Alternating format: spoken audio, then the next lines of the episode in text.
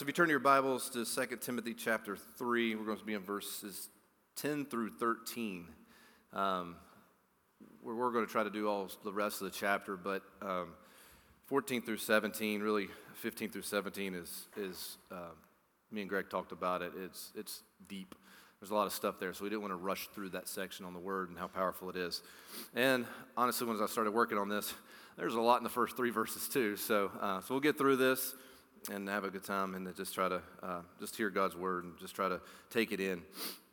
So if you're there, let's read. Uh, just uh, I'm going to read 10 through 17. So we have the the actually I'm, I'm going to start back in verse 8 um, because it kind of 10 through 13 kind of blends with that a little bit. Uh, so verse 8 says, just as Jannes and Jannes and Jambres opposed Moses, so these men also oppose the truth. Men of depraved mind, rejected in regard to the faith but they will not make further progress, for their folly will be obvious to all, just as Jannes and Jambres' folly was also. Now, verse 10. Now you followed my teaching, conduct, purpose, faith, patience, love, perseverance, persecutions, and sufferings, such as happened to me at Antioch, at Iconium, and at Lystra. What persecutions I endured, and out of them all the Lord rescued me. Indeed, all who desire to live godly in Christ Jesus will be persecuted. But evil men and impostors will proceed from bad to worst, deceiving and being deceived. So, as I started putting this together, I was, um, of course, I was trying to do the whole section, so I was really trying to find out what the, the, the gist of that was. And like I said, I think he really breaks it up because in verse 14, he kind of transitions to uh, Timothy and how he learned his stuff and where he learned it from, and, and that it is God directed and God centered. But this first part, he kind of goes back and he's trying to characterize himself and what Timothy needs to do, again, um, in contrast to the false teachers. If we remember last week when Greg was teaching, if you weren't here, I'll just get a, a little bit of a review on just that last part. So Jannes and Jambres were uh, opposed Moses, so they were not necessarily given names in the Old Testament, uh, but it is believed that they were the magicians uh, that went against Moses under Pharaoh. And so um, they, have given them names here. Um, I think Greg mentioned that some of the extra writings have given them names. So these men are imposters, right? They were fake magicians uh, that went up against Moses, and they could not come against the power of God, the one true God, what Moses had in him with the staff. So, um, so that's what he's kind of relating here. And so they just keep getting worse and worse and worse, um, and their folly will be obvious to all. And so then Paul goes into what Timothy should be. And if we think about what we've learned through the second book, he's done this a lot, right? If you go back to chapter one, you know, join with me in suffering. Um, you know, do not be timid. God did not give us a power of timidity, but of a spirit of timidity, but of power and, tr- and, truth. So, like, there's a lot of things that he is trying to make him follow, follow his example of. And so, in these three short ver- or these three long verses, he's actually showing Timothy, I think, three distinct things here. And he comes off with it, and he says, "Now now you followed, and that's pretty strong. So if you want to do an outline, it's really simple. It's two points. One is going to be the characteristics of a true follower of Christ. So the characteristics of a true follower of Christ, which is going to be Tim, uh, which is going to be Paul. And then second, we have the imposters, and we'll get to that in a little bit. And so as he contrasts here, he starts off with now you followed. And follow here is a very strong word. It means to conform to. So it doesn't mean just to walk behind somebody doesn't mean to um, you're on the interstate and you're following a car in front of you. It actually means to come along and conform to whatever you're following. So you come, you take on their personality, you take on their likes. Um, William Barclay says, "Follow means this." Is a quote from William Barclay. He says, "It means to follow a person physically, to stick by him through thick and thin, to be by his side in fair weather and in foul. It means to follow a person mentally." To attend diligently to his teaching, and to fully understand the meaning and the significance of what he says. It means to follow a person spiritually, not only understand what he says, but also to carry out his ideas and to be the kind of person that he wishes us to be. And this was what Paul was commanding Timothy to do, was to follow him on all these ways. Because remember, Paul knows he's about to be executed. He's, his life is almost over he's getting to go to be with our Lord Savior Jesus. And he knows that Timothy is the one that has to carry on this message. And if we think about Paul's life, which I think there's a lot, lot of scripture obviously on Paul's life. And I was trying to go back and think after Paul was converted, Paul's whole life was devoted to Christ. If anybody in, the, in, in Scripture you want to follow, other than Christ, of course, would be Paul. If we look at all the other apostles that we have writings on, if we look even in through the, um, through the gospel presentations, and we look at Timothy's life, we see wavering, we see faltering. But when you look at Paul's life, you never see any of that that I could find. Paul was strong, and he even tells Corinthians, you know, follow me, you know, do what I do, be imitators of me. He says that several different times. And so we need to understand that when we have what we have, we obviously need to follow and live out Christ's life. But Paul was a great, almost, I wouldn't say perfect because nobody's perfect except for Christ, but he was a great example of this. And that's what he's telling Timothy to do. You need to follow everything that I did. You need to conform to how I live my life after conversion. And these are the things he's going to teach him how to do, right? He says, You need to follow my teaching, my conduct, my purpose, my faith, patience, love, perseverance, persecutions, and sufferings. It's a long list of things, but we're going to break it down a little bit for us so we can understand this a little bit more. Because I think he's broken it down in three different categories. So I think you have the first is teaching, conduct, and purpose. Those are Paul's ministry duties, right? So that's as a minister, this are the duties that he needs to fulfill. He needs to be able to teach, he needs to be able to conduct his life in a godly manner as an elder, and his ultimate purpose was to of course, spread the gospel. We'll break those down a little bit more. And then he has faith, patience, love, and perseverance. These are Paul's personal attributes that he's calling Timothy to have of his own, too. Not to have something else, but to have, not that you can't have more, but these are vital to a man of God and a preacher and an elder. Those are the qualifications that they need to have, the personal attributes. And then last, you have the persecutions and the sufferings. And these are just the difficult experiences that Paul has warned in Timothy several times that he's going to go through, right? Suffer with me. Join me in suffering in prison. So there's all kinds of suffering with me preaching the word in, in chapter 2. So there's a lot of suffering that Paul has told Timothy he's going to have to do. And so there are going to be difficult times. So let's look at the first one here. Let's look at teaching. So, teaching is the first ministry duty. So, teaching. Why do y'all think Paul puts that first? Out of all the, all the ministry duties, why do you think teaching is first? Sorry, the fan, sorry. Right. So teaching lays the groundwork, right? How do I know what to do if I don't hear the teaching, right? He tells us in, you know, in Romans, how do they know if nobody goes and tells them about it, right? So how do we know those gospel? How do we know scriptures if nobody teaches? So teaching is huge here. And it's the first groundwork. Paul's teaching, though, is a little different than most people's teaching. Paul's teaching is different than my teaching, right? Paul had teaching was divine, right? Paul's teaching came strict, straight from Jesus himself. And how do we know that? It's not it's explicit in Scripture, but I think we can get it out. If you want to turn to uh, Galatians chapter 1,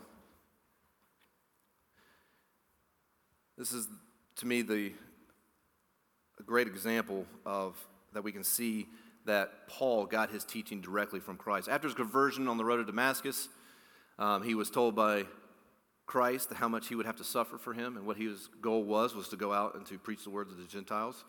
And then um, I believe he spent was taken out to the desert and spent time there with Christ and learned from him. And this is kind of the example of the, of the description of that. So Galatians chapter one, starting at verse eleven, he says, "For I would have you know, brethren, that the gospel which was preached by me." is not according to man. For neither for I neither received it from man, nor was I taught it, but I received it through a revelation of Jesus Christ.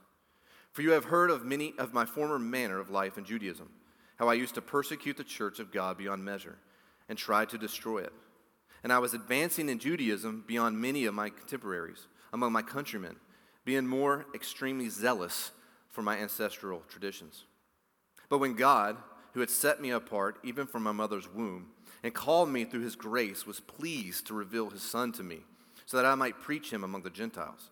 I did not immediately consult with flesh and blood, nor did I go up to Jerusalem to those who were apostles before me, but I went away to Arabia and returned once more to, to Damascus.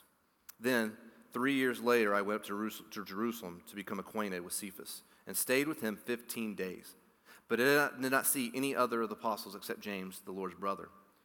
Now, what I am writing to you, I assure you before God that I am not lying. So we can see from this that Paul was taught by Jesus, I believe. And, it's, and I, I don't know if it's kind of just coincidence. It was three years, and it was three years that Jesus spent three years with his disciples, right, from age 30 to 33. But um, obviously, he was able to get the information he needed and all the, the learning that Jesus wanted him to have in that time. And then he went up to visit with Cephas, who is also known as Peter, and they discussed what he learned for just 15 days. And then Cephas agreed who he was and sent him on his way to start preaching the gospel. And from that point on, Paul never stopped, right? From that point, Paul was always, his goal was to preach the gospel to wherever he could and where, whoever listened. But it's even more than this. So we see that a lot of the writing, we have 13 books written in the New Testament by Paul. That's a lot of the 26 books of the New Testament. So we know it was divine. And later on, and we'll, Greg will have this next week, you know, we, we learn that not only was Paul's teaching from divine revelation, but it also, he wrote a lot of stuff. It was God breathed, right? For all scripture is God breathed. He tells us that in verse uh, 16. All scripture is inspired by God, but the better rendering of that is all scripture is breathed by God and is profitable for teaching, for reproof, for correction, for training in righteousness. So we can see that teaching is very vital and very important, and that it was not just Paul's own ideas, it was actually Christ who taught him these things. It is the doctrine that we as Christians must live by, right? We live by Paul's teachings, which is the Word of God and all the teachings that are in the, in the Scriptures, not just the New Testament, but the Old Testament, right? So that's, that's number one. He had to follow my teaching. So if you didn't follow your teaching, he's going to go off on the trail and he's probably going to go like the, the imposter, which we'll see here in a little bit. He's going to go after the imposters, right? And he'll start doing a false teaching that so many lead to do. And unfortunately, if he doesn't stick with the teaching that he learned from Paul. And again, remember the followers conform to, so to come alongside to take all that in and to do exactly what Paul had taught him. And then next he goes on to talk about his conduct. So now you followed my teaching. And actually, if you want to translate this out correctly, it should be now you followed my teaching, my conduct, my purpose, my faith, my patience, which really emphasizes each one. So it's not like they're just grouped together. Each one individually is very vital and very important. And so now it's my conduct.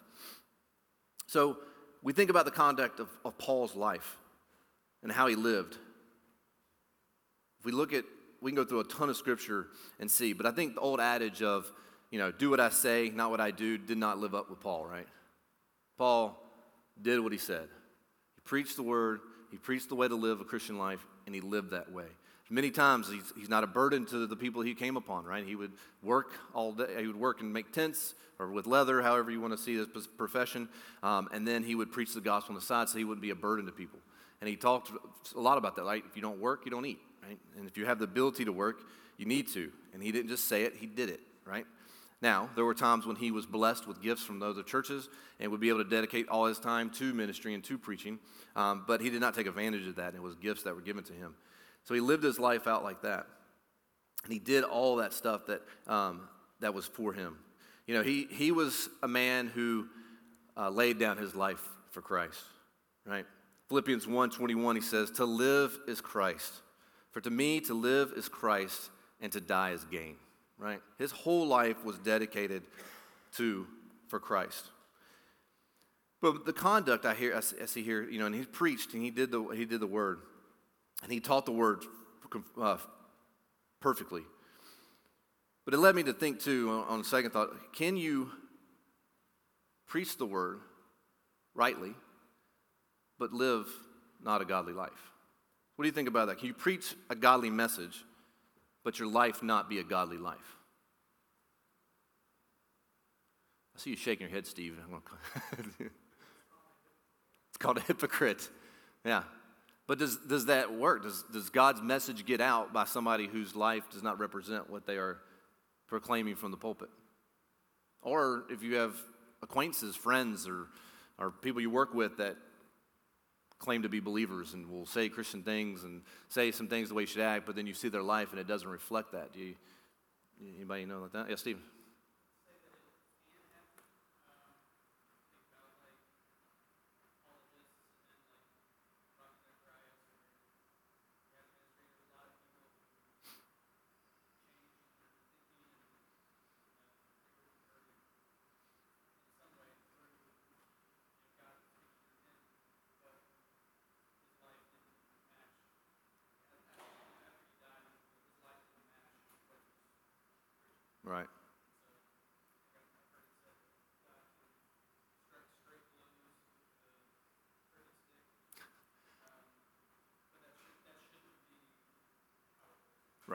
Yeah, it shouldn't be how it is. Yeah, so if y'all couldn't hear him, he was talking about Ravi Zacharias. No, you don't know who Ravi Zacharias was. He was an apologetics um, apologist, Christian apologist, and was really good. Um, but then he turned out not to be such a good guy, unfortunately. So, uh, but you're right. I do think a lot of people heard those things and become believers. I think about a lot of the churches. I, you know, I don't want to necessarily call things out, but I'll, I will. Like the Catholic Church, right? Uh, we would say that the Catholic Church does not preach necessarily God's truths. You know, it, it, they add things to Christ. It's Christ plus this or Christ plus that.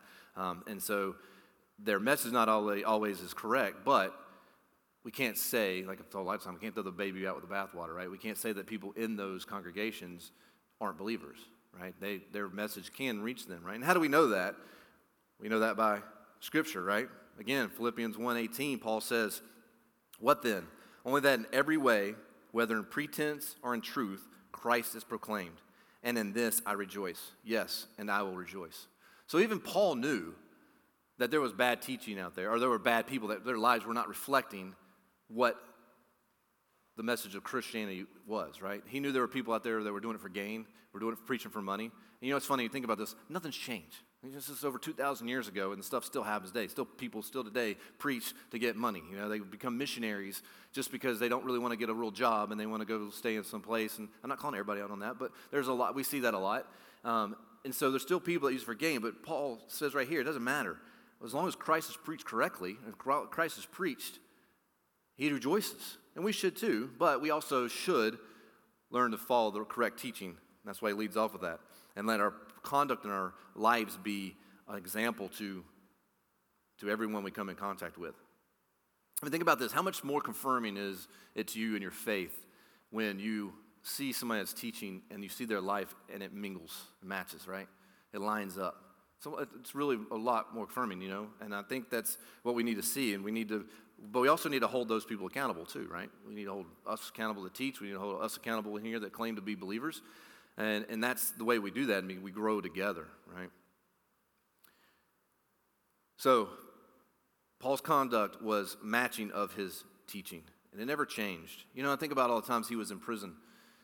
You know, he was he took the opportunity to witness to the guards around him. You know, he would invite people to come visit his first imprisonment when he had a lot of freedom. He'd invite people to come and in and listen to him teach. And he took that as an opportunity where he had settled. God had like put him in a place for once so he wouldn't walk around and had people coming to him. People still came to him. But his life was representative of that.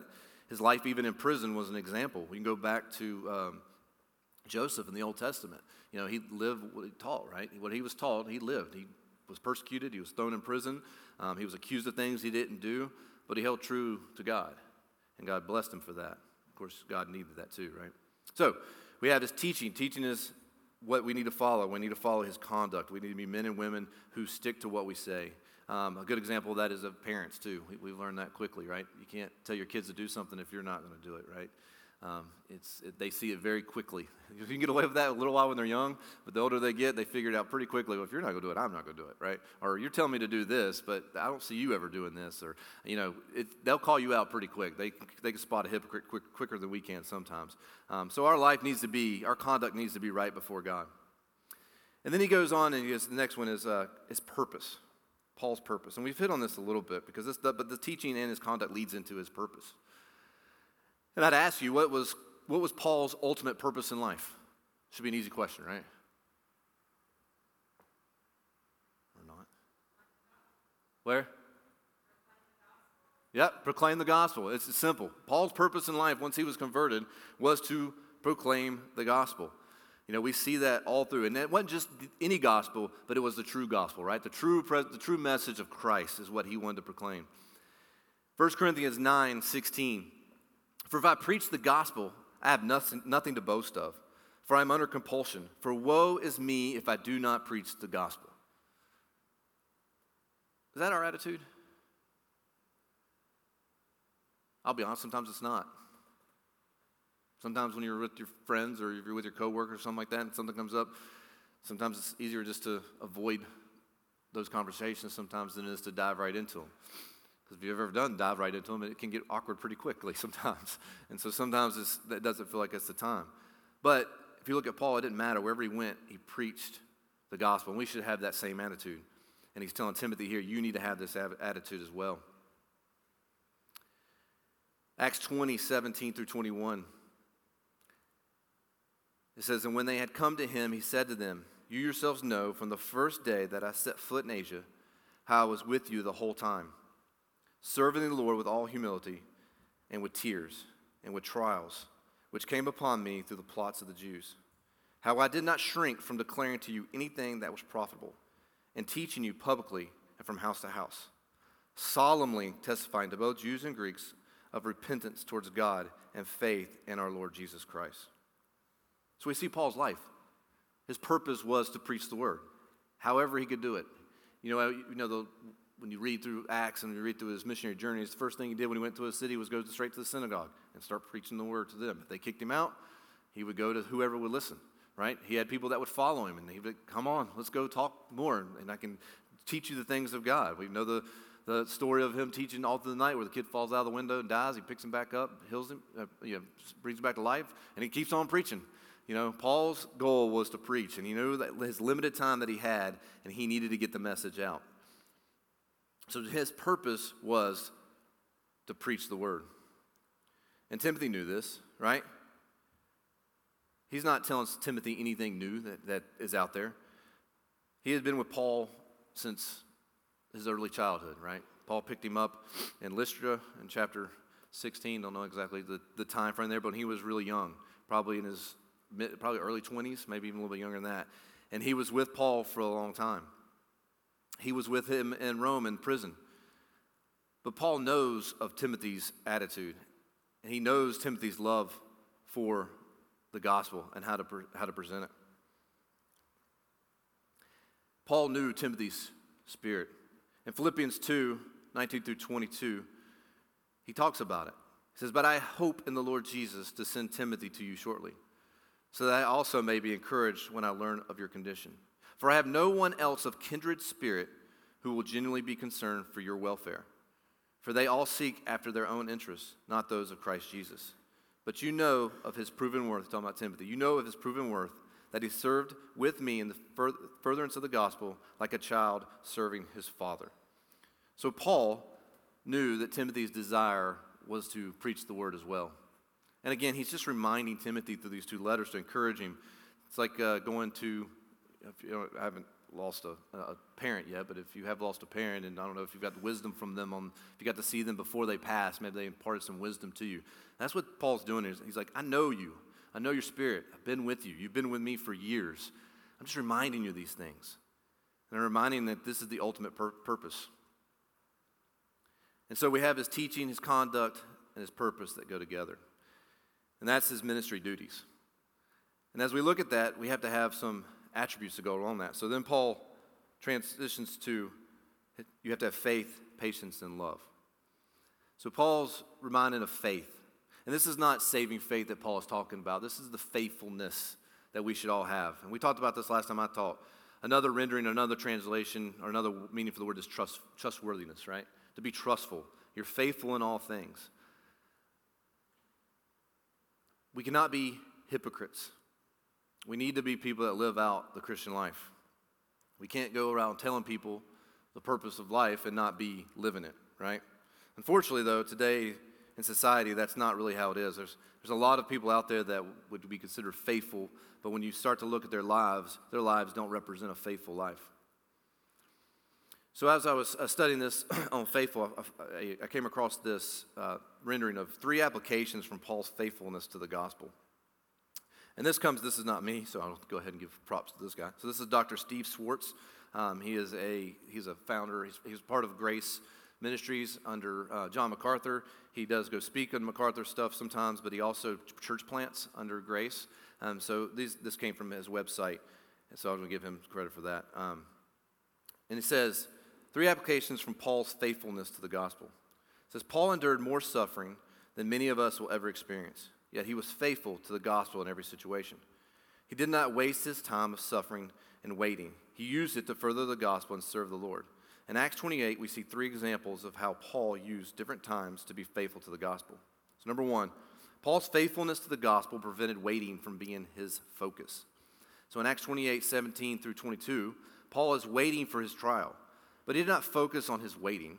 He gathered the Jewish leaders together to speak to them, taking advantage of the opportunity to witness to them. Times of suffering or waiting are not times to waste by doing nothing. There are always ways to serve the Lord and to be faithful to, to share the gospel, especially in times of distress. The hope of the gospel shines even brighter in dark and uncertain times, and Christians should follow Paul's example of faithfully witnessing during those times. That was number one. Number two, Paul's faithfulness to the gospel caused him to be more concerned about the future of others than his own present suffering. In the following verses, 23 through 28, we see that Paul's gospel is future oriented as he proclaims the kingdom with Jesus Christ as the key to being part of the kingdom. In the midst of a suffering, of a suffering present, his concern was for the future of others. As we have seen many times in this series, our suffering is never just about us. There's always a bigger picture in God's great plan, and we should always keep that in mind as we take advantage of opportunities to show concern for others. Number three, Paul's faithfulness to the gospel created warmth and welcoming in the midst of his suffering. In verses 29 through 30, Paul finds many relationship opportunity to, opportunities in his writing. I mean, sorry, in his waiting. His concern for the lost drove him to welcome anyone to hear the gospel. He did not shut himself off from the world to suffer in silence. Excuse me. He used the time to love others and further the gospel. It can be so tempting to schedule ourselves or seclude ourselves during difficult times. But Paul reminds us that our lives are not our own. Telling others of the kingdom of God and the salvation of Jesus Christ is far more important than taking the easy route, route of waiting idly. Turn your time of waiting into a time of service to the Lord and faithfulness to the gospel. That's pretty powerful, right? And I'm always reminded, my wife does a great job of reminding me of our, our eternal perspective. And that's what he's talking about here. Our minds should always be on the eternal perspective. And that's what Paul's mind was on. And that's our future with Christ in heaven, right? And that's what we need to be. We, we, waste our time during a day doing stuff that doesn't matter, or we get woe ourselves, we get depressed. Go be with people. Go talk with people. Reach out to someone. Because not only is going to help you, you don't know what that person is going through either. They, mean, it may just be a, a time that they needed you right when you called them that, at that moment or reached out to them, right? So we need to be eternally focused and we need not waste our time that we have here. The older I get, the less time I feel like we have. I don't know, when you're young, it's funny, you know, year seems forever. Right? I remember when I was little, it's like Christmas would never get here. Now it's like, oh gosh, Christmas is almost here already. You know, it just goes by so fast. I mean, think about the summer. I feel like the summer just started. School starts back next week. Some of you, I think it's probably already started. I mean, time just flies by, and we only have so little of it. You know, Ecclesiastes is very clear on that. You know, our life is like a vapor. It vanishes a blink of eye. And if you just waste it, we're not doing what God has called us to do. We're not being faithful and being faithful to his message and what he's called us as Christians to do. And so, our faithfulness, though, we, can, we don't want to be too aggressive sometimes, and we don't want to push too hard sometimes. And I think that's why his next one is you need to be patient. And I'm going to be honest. This is my hardest one. I, I, am not a very patient person. I'm working on it. I think I'm getting a lot more patient over my times. Uh, but I am not a very patient. Can anybody say they're a truly patient, patient person? I would know. I, will give him props because I, I spend a lot of time with. Old Mr. Boudreaux is a very patient person. He is just even keeled most of the time. He is very patient when it comes to um, just I've seen him with his kids, I've seen him with his wife, I've seen him with me. he's very patient. And you know, if I have issues or I have questions about Scripture, you know, it's, it's, I have a tendency, if somebody comes to ask me a question, I, I think I got to know the answer right away. You come to, come to uh, Phil, Philip, he will, um, he takes his time. He's patient with it. He really thinks about the answers before he just gives you what, uh, what, what is on his mind. He wants to make sure that it's biblically correct. He's a very patient man. Again, me on the hand, I'm, I'm learning that. But we all need to have this attribute, right? This is a main attribute of God. This is one of the fruits of the Spirit. God is long suffering. Think about this. Think how long, I mean, if you, however you, 6,000 years, he's still, his plan is still working its way out. He is long suffering for us. All us, all the times that we fail him and don't do the things that we're supposed to do or he's called us to do, God is long suffering for us. A little example from my life. Um, you know, I don't know if they've ever heard this adage, you know, don't pray for patience and strength, right? Because God will test you on both of them, which He tests you on everything, or He puts you through a lot of stuff. But when I was uh, first dating Cindy, been about a year, and I was probably a, a, very, I don't, I don't even know if I was a believer at that point, honestly. Um, but I was trying to grow and learn. And then she has her master's in education. So her grad school year, she had an opportunity to go to Pulaski, Tennessee. Everybody been to Pulaski, Tennessee? They have a huge, it's a place in Tennessee, Middle Tennessee. It's kind of in the hills. But anyway, she got an opportunity to go there for the year to do an internship to teach, and most it would pay a lot for school, for grad school and stuff. So it kind of help would help us out. And so uh, I was talking to a buddy of mine who was a very strong believer, and uh, I was like, man, I just need patience. And he's just like, don't pay for patience and peace, because uh, uh patience and strength, because God will test you on it.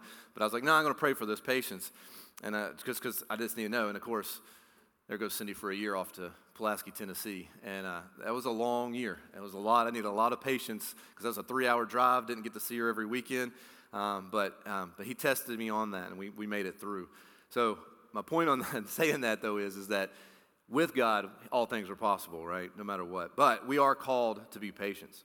And think about it if we're going to have a view, eternal view of life and of Christ, we need to be patient. You know, I think about all the things that God has done over the centuries and what He's put up with and how patient He is. We only have to be patient, if you're lucky, 90 years, you know, it's not that long, right? It's going to go by really, really fast. So, patience is a big one. And I think we need to make sure that we have that perspective and be patient with what God's doing. When you're teaching with somebody, when you're ministering with somebody, be patient with them. Not everybody is at the same place that you are, right? Or maybe they're a little further and you're the one that realizes, wow, I need to work with them and they need to be patient with me as I learn these things, as I try to grow and mentor. Um, but think about that, especially when you're when you're discipling somebody or even when you're witnessing to somebody, um, need patience, right? Not everybody's going to drop to their knees and, and, and repent right before you, right? Um, did a mission trip, I think I've talked about this before, did a mission trip over to Czech Republic, um, long about, two, I think it was 2001. And Czech Republic is communist, or was communist uh, for a long time. And the communists, what they first thing they do is they get religion out of a country, right? Because if you believe in it, they are the religion, right? If you, if you know anything about communist countries. And it's kind of sad too, because Prague, if you've ever been there, it's beautiful. I mean, there's some, there's beautiful, St. Peter's is there, and there's all this artwork and stuff of Christian things, but, but they, it's, they don't have any beliefs. My point again this is when you witness to somebody over there, they say it takes 13 years on average of meeting with somebody constantly before they will accept Christ. Well, that's a long time. There was one, one guy that was been a missionary for that long, but when we were over there, he led his first person to Christ, or Christ had, God had touched his heart and moved him and allowed this man to do that, right? But it, he had been over there for over 11 years. That's a lot. That's patience. That's a long time to be going out and to continue to witness and continue to minister and just and getting nothing back from it. But that's that's patience, and that's what we're called to do. So think about that when we're when you're meeting with people and when you're um, teaching, especially with your kids. We need patience with our kids, not just in the discipline aspects, but also with their with their faith and in Christ. It's not going to be perfect all the time. We need to have patience with them. And this last one here, of course, of, of the of his attributes as love, personal attributes as love. He finishes with my love. I talked about this a lot last time, but again, this is love. The word is agape. So it's the self sacrificing love. It's not an emotional, it's not a, a lustful love. It is a self sacrificing love that Paul had for all. Paul's concern was for anybody and everybody and not himself. He truly had this attribute of love. And we are called to have that same attribute, right? God is love, you know.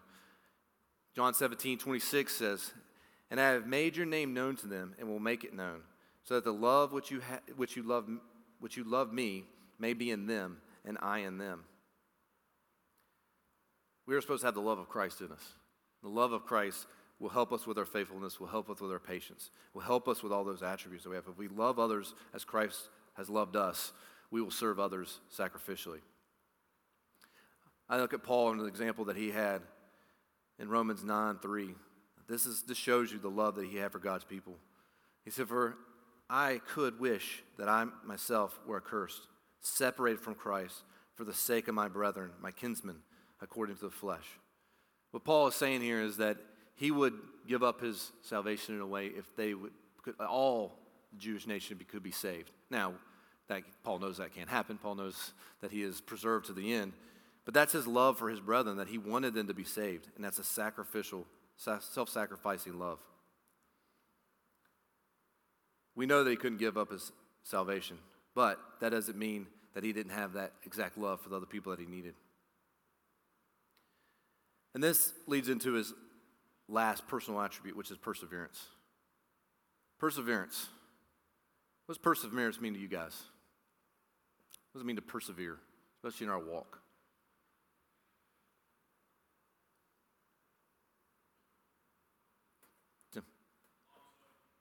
Long suffering?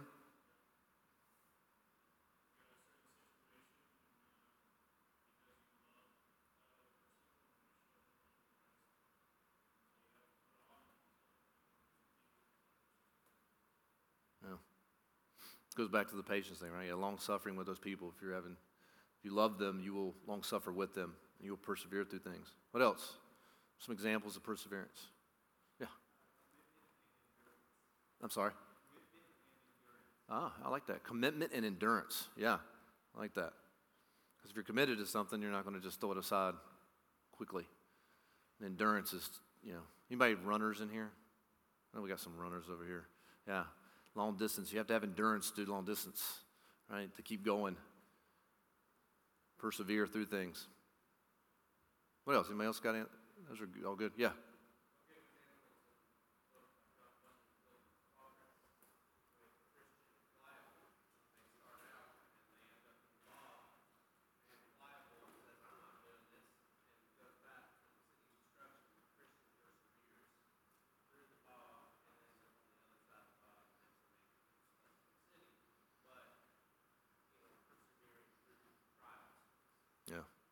Yeah, to keep going. Yeah, I got to read that book. I've never read Pilgrim's Progress. I know. Don't hit, don't don't hit me, but yeah. But yeah, persevere through the things. Keep going. Trudge through. Life is not easy, right? Being patient with people, loving people, sometimes, a lot of times, is not easy. Yeah. I'm sorry, I can't hear. Bearing up and, and, and yes, bearing up in the face of difficulties. Yeah. Yeah. To keep going. Don't give up, right? Don't waste away. We, we are to persevere through all things. Now, the flip side of that is, if you're a believer, we are preserved by God for our salvation, right? But that doesn't mean that we just sit idly by. I think we've obviously seen that. We don't sit idly waiting for things to happen just because we have that assurance of our salvation that we're preserved by God, we are to continually to persevere through things. And if we look at Paul's life, which Timothy he's saying here, Paul persevered through a lot of things, right? I think more things than any of us probably have ever been through. I don't want to assume that, but more than likely, I don't think any of us have been beaten, left shipwrecked. Um, you know, the things that he had went through. I don't want to get too far in that because we're getting ready to that. But I think that's why he leads with my perseverance, and next he goes into persecutions and sufferings. And when I first was looking at this, persecutions and sufferings, I kind of joined them together. but I think, I think it's two separate things, right? You can be persecuted, but then you can also just suffer because of the circumstances that you're in, right? And I think Paul was clear on that, especially through this book, as he continually tells Timothy, suffer with me through hardship, suffer with me through this, suffer with me here. But persecution is what we go through, or what you can go through as believers, right? And so, uh, before we get into a little bit of um, oh, uh, Paul's persecution, I wanted to read something that is a true story about persecution. Because I think we've talked about this a little bit. We talked about this when we talked about suffering. We talked about this when persecution. And I'm not saying that we're not persecuted or we cannot be persecuted here. But unless you have been, like Paul, imprisoned or killed or your family's been killed, that we know stuff happens all around the world. I don't think we truly understand, and maybe you do. I don't want to assume that. I don't. I have not been through that. I have not been punished or locked up or beaten for my faith like some people have. Um, but I want to read this, this, story of Billy. I doubt it's his real name, but we're going to call him Billy because he's from Somalia. Maybe it is. Um, Somalia might be the most dangerous place in the world. Decades of conflict have gutted the country's infrastructure. Somalia's economy ranks dead last among all nations, and it is a matter of um, it, is, it isn't a matter of if you will experience a terrorist attack, but when. Billy was born into a religious family in Mogadishu. Right. His father was a tribal and religious leader who had memorized the entire Quran. Out of curiosity, Billy started studying the English Bible alongside his Quran. After three years of study, he converted to Christianity. He learned a lot from Christian radio broadcasts, from the Kenyans, uh, from Kenya, and it was on the radio that he first heard the voice of another Somali who was a Christian. Billy's family threatened him when he confessed his new faith. That was when he first began to understand the words of Paul in 2 Timothy 3:12. Everyone who wants to live a godly life in Christ Jesus will be persecuted. 6 years after his conversion, Billy met his first Christian Somali. Together, as underground Christians, they gathered 14 believers and started an underground church. A year later, Muslims discovered the growing Christian community and started persecution in earnest. One of their church members, Labain, now a famed Somali martyr, was the first to be murdered. Then, a doctor who attended the church was shot to death. An educator was kidnapped and executed. A Christian man and his Muslim wife were executed together in their bedroom. Another church member was taken off a bus and executed in broad daylight. Twelve in all were murdered. None of the murderers were ever prosecuted. Today, just two members have survived out of the original church of 14 Billy and one other. Billy escaped many attempts on his life before moving to another country. From that base, he travels in and out of Somalia, planting and nurturing underground house churches. No longer are there only 14 Christians in Mogadishu. The church is quietly growing, partly because of the tr- testimony of those 12 who died for Christ. When I read and I hear stories like this, that's some serious persecution. And I'm not saying that, again, that we don't necessarily get persecuted here. But we don't, I don't, I've never experienced anything like that. I don't worry about my life. I don't worry about somebody coming in and killing my family over my beliefs. But it, he is clear in verse 12. Indeed, all who desire to live godly in Christ Jesus will be persecuted. So, in some way, in some form, it may, may not be as severe as Billy's life, but in some way, some form, we will undergo persecution. If you are trying to live a godly life for Christ, you should expect persecution in some form of way, right? And if you don't, I'd say maybe we should, you should look at your life. Are you taking the opportunities to preach God? Are you taking the time to minister to uh, your coworkers or to family that uh, may not be believers? Because I guarantee you, if you start doing that and they don't like what you're saying, you will be persecuted in some form or fashion. Maybe isolated from your family for the time being. They may not want to see you again. They may want to um, dissociate yourself. You may have, end up losing your job if you uh, decide to do things at work. I'm not encouraging that necessarily, but I mean, take the opportunities you have to, to, to preach Christ. And we know Paul's life. I just want to leave a little bit of Paul's life of the persecutions and sufferings that he underwent. We all know his stories, but because he says he tells exactly where it happened. You know, persecution and suffering, such as happened to me at Antioch, at Iconium, and at Lystra. What persecutions I endured. And I love the last part here. And out of all of them, the Lord rescued me. So in Acts 14, 19 through 22, it says, But Jews came from Antioch. I mean, they were coming. They, they, were, they weren't even there. They came from other places to come get Paul. But Jews came from Antioch and Iconium. And having won over the crowds, they stoned Paul and dragged him out of the city, supposing him to be dead. But while the disciples stood around him, he got up and entered the city. The next day, he went away with Barnabas to Derbe, Debris, I'm sorry. After they had preached the gospel to that city and had made many disciples, they returned to Lystra and to Iconium and to Antioch. Strengthening the souls of the disciples, encouraging them to continue in the faith, and saying, Through many tribulations, we must enter the kingdom of God. That's one of my, that's, that story just blows my, I mean, to get stoned where they're, they're perceived as dead, and he just like gets up, brushes himself off, walks right back in, and just starts preaching again. And not only that, look what happened at the end. He says, and after they preached the gospel in that city, it made many disciples. And they returned to Iconium to Antioch, strengthening the souls of the disciples. Paul knew what his purpose was. He, he knew his love for the people. Most importantly, his love for Christ drove him to persevere through all these persecutions and all these trials. Wherever Paul went on his first missionary journeys, he dealt with persecution. And you know what? Timothy was right there with him on most of them. So Timothy experienced not either some of the same persecutions or at least witnessed the persecutions that Paul went through. So, this is nothing new that Timothy is hearing right here, but is a reminder to Timothy of what is going to take place and what can take place. Paul's life and reaction to his circumstances was a witness to Timothy. And we know this famous quote that Paul talks about in 2 Corinthians 11 23 through 27. He says, Are they servants of Christ? I speak as if insane, I more so and far more labors, and far more imprisonments, beaten times without number, often in danger of death. Five times I received from the Jews 39 lashes. Three times I was beaten with rods. Once I was stoned. Three times I was shipwrecked. A night and a day I have spent in the deep.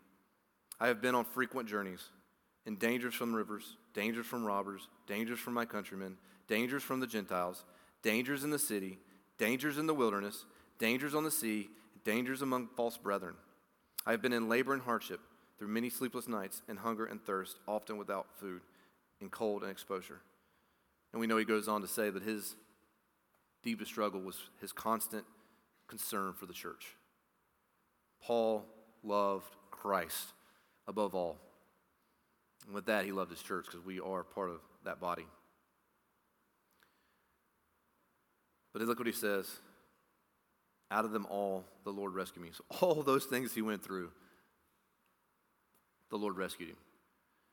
And not only, what I mean, what did all that do? That helped his faith, right? If he got rescued out all those things, his faith was only going to increase. Think about your time of struggle, times you've been through some hard things. And you come through it.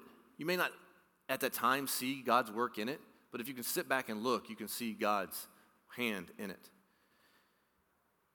Um, personal. I mean, a lot of you probably know. Some of you don't. Um, I know I couldn't do it. I can't go there. Um, we suffered a lot last year with my son when he got hit in the head with a tree. And uh, during that time, our faith never wavered. When we came out of it, on the, on the, uh, when we came out after a month or so, and then we can, as me and Cindy sometimes sit back and, and think about it, and we, we go back and, and read the blog, her blog that she did, man, we see God's hand to it all. And it just strengthens our faith. There's nothing that we did. We see God's working through everything the nurses, the doctors, our church family. The Lord was in everything, and He rescued us out of that.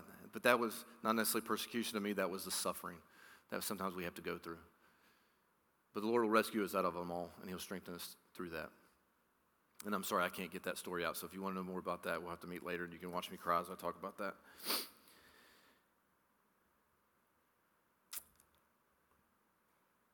I need to move on. So we're um, examples. I think we understand that. Because write something. Verse 12, though. Indeed, all desire live with God, all who desire to live godly in Christ Jesus will be persecuted. Don't have a lot of time, but how does that make you feel? I know we don't like to use that word a lot, feel, on, when it comes to the gospel, but I, I do think that we need to be aware of certain things. If you're going to be uh, persecuted in some way, some fashion, how does that make you feel when you hear that? Happy? Excited? Do we want to go through persecution? Raise your hand if you want to be persecuted. Caleb, put your hand down. Caleb. No, we don't. So, how does it make you feel when you hear those words? That, that you may have to go through some serious persecution through Christ, for, for Christ. How does it make you feel? What, afraid? Thank you. Yes.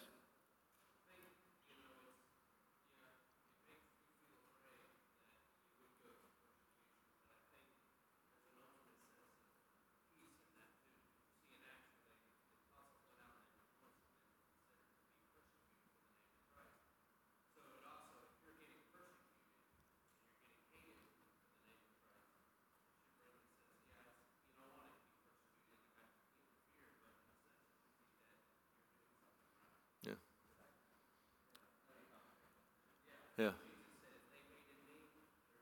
Oh, yeah. You took my verse. you. No, that's good. You're right. And we should have that too. But I think when we first hear about it, though, I'm, I'm afraid. I mean, I, will be honest. Like, my worst, I got this thing with my fingernails. Like, I could, I don't know how, I don't know if anybody's been a POW or prisoner of war. Like, and some of the things they do to people, I, the little bamboo shoots on your finger, I, I, that makes me just freak out. Yeah.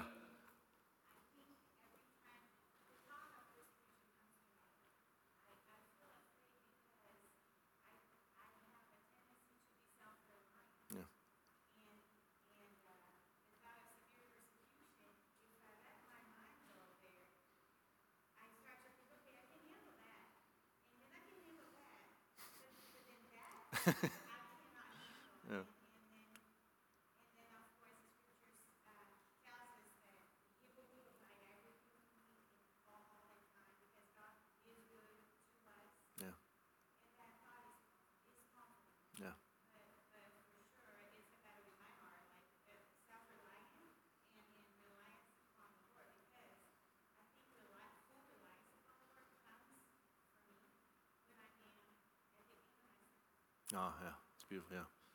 She's in her full reliance comes on the Lord, comes to her when she's at the end of herself, and the full reliance on there, right? When you're just done, when you, yeah.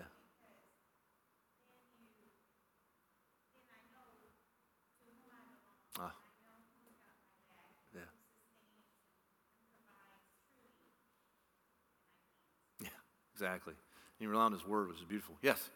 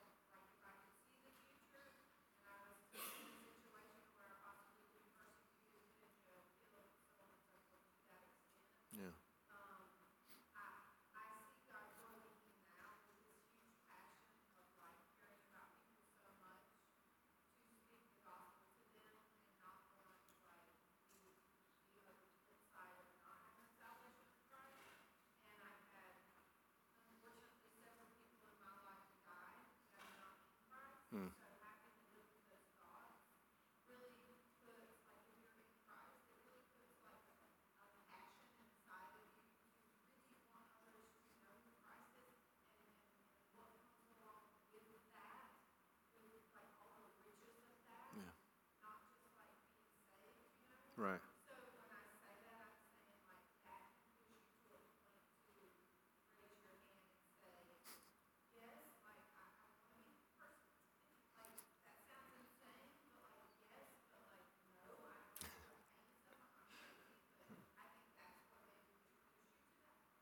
Yeah. No, I agree. That's yes, I, I totally agree with that. Yeah, we should we should want to be persecuted because of what he's done for us and to proclaim his word and go that way. But it's scary to think about that. You know. Thank you.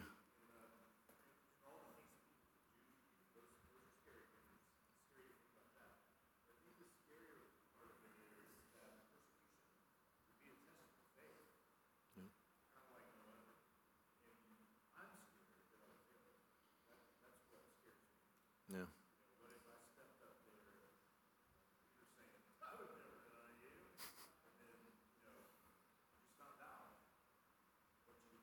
Yeah.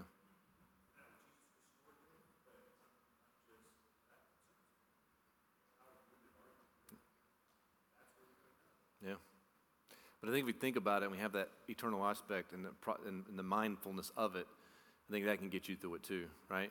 If we, we know His Word, we know He's done for us, and we're thinking about that, it doesn't just happen. It doesn't come upon us and we're like, oh, wait a minute, what I do during persecution, that we actually learn what we're supposed to do through persecution, and then we know we rely on His Word that says that He will get us through all things. I think that helps, right? We need to think about it. I'm a little out of time, and I, I just want to uh, thank you guys for the comments. Those are great. And um, but the contrast here to the imposters, and I think we've spent a lot of time on false teachers. I know I have. But uh, the contrast here, verse 13, but evil men and impostors will proceed from bad to worse, deceiving and being deceived. I think we can all pretty much think in our head of some of these people um, who, are, who are like this. But I think what's interesting about this verse is they will proceed from bad to worse. So they may start off, you may not even notice anything about them that they're bad people. And I'm going to call out somebody because I think I read, anybody heard of Mars Hill, Mark Driscoll? Um, they got a podcast on that. And he started off, you would have probably thought he was a good guy and, and was preaching Christ and was writing theological books and was doing all this stuff. But as time went on, it's just like this. He went from bad to worse, to where he had to be kicked out of his church. I think he left on his own before he could get booted. But he turned out to be denied all the stuff he had preached about and was uh, just, it was not a good man, um, was abusing it. It was seemed like that. And I, I think the next part too, deceiving and being deceived. That's interesting, right? So they're deceiving others, but in themselves they're being deceived too because they're preaching false doctrine, right? So in the case of what they keep preaching, they, they're taking it in at the same time, even if they may not even realize that.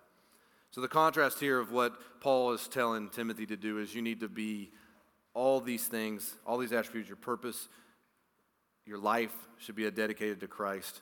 You should recognize you're going to get persecuted for it, but you can always rely on Christ, right? Because the Lord rescued him out of all these things. And then we should be able to look at that and see the difference in that in evil men and imposters, just like Jannes and Jambres. And their folly will be obvious to all. It'll be obvious. If you're in the Word and you're, you're learning on your own and you're going and hearing good sermons, you're going to be able to recognize the imposters and the false teachers. And you need to be, we need to be able to call them out. And it'll be obvious to all. Let's go to the Lord in prayer. Heavenly Father, we just again thank you for your message, Lord. We thank you for just the, the, the lessons that we learned through it and through Paul's life um, and as he is expressing these to Timothy. But Paul's life was just a reflection of Christ. And Lord, I think one thing that hit hard today is this is that we should not necessarily welcome persecution, but we should not stray away from persecution. Even during those times, our persecution, we could be doing so much more for you, like Paul did when he was in prison and he was being beaten. He never stopped the eternal perspective to preach your word and to share others, uh, to tell others about you. And so, Lord, I pray that we would have that mindset. Lord, I pray that we would be a people that is that are dedicated to proclaiming your word to those we come before. This world is in dire, dire need of your grace and your mercy, Lord. And we are your instruments. We are to fulfill the Great Commission. And so, Lord, I pray that you would just empower us, help us to, um, to, to have these attributes of this faith and this love, to understand correct teaching, to live our lives like we preach, to live our lives in a way that is a representation of you. That when people see us, they see you through us, Lord. Like your example is like we do not put a lamp and put a cover on and hide it under a table. We put a lamp up on the hill to be shown, to shine forth. And I pray that you would use us for that. Lord, we just thank you that you have given us the opportunity for that, Lord. And I do pray that if anyone in here does not know you, has not come to the understanding of your lordship, have not come to realization of their need for repentance before you, they have not understood their sin and their separation from you, Lord, and that they cannot come to you on their own. Lord, I pray that you would move their hearts and that you would call them to yourself and that they would repent of their sins before you and cry out, Abba, Father, and Lord Jesus. Lord, I pray for that.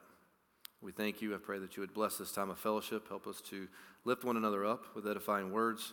And Lord, I pray that you would bless the sermon and the music today, that it is pleasing and as a sweet aroma to you, Lord, and that you would just be honored and glorified with the words that are taught, words that are sung and the words that are taught. We praise you for all you do. In Christ, let me pray. Amen.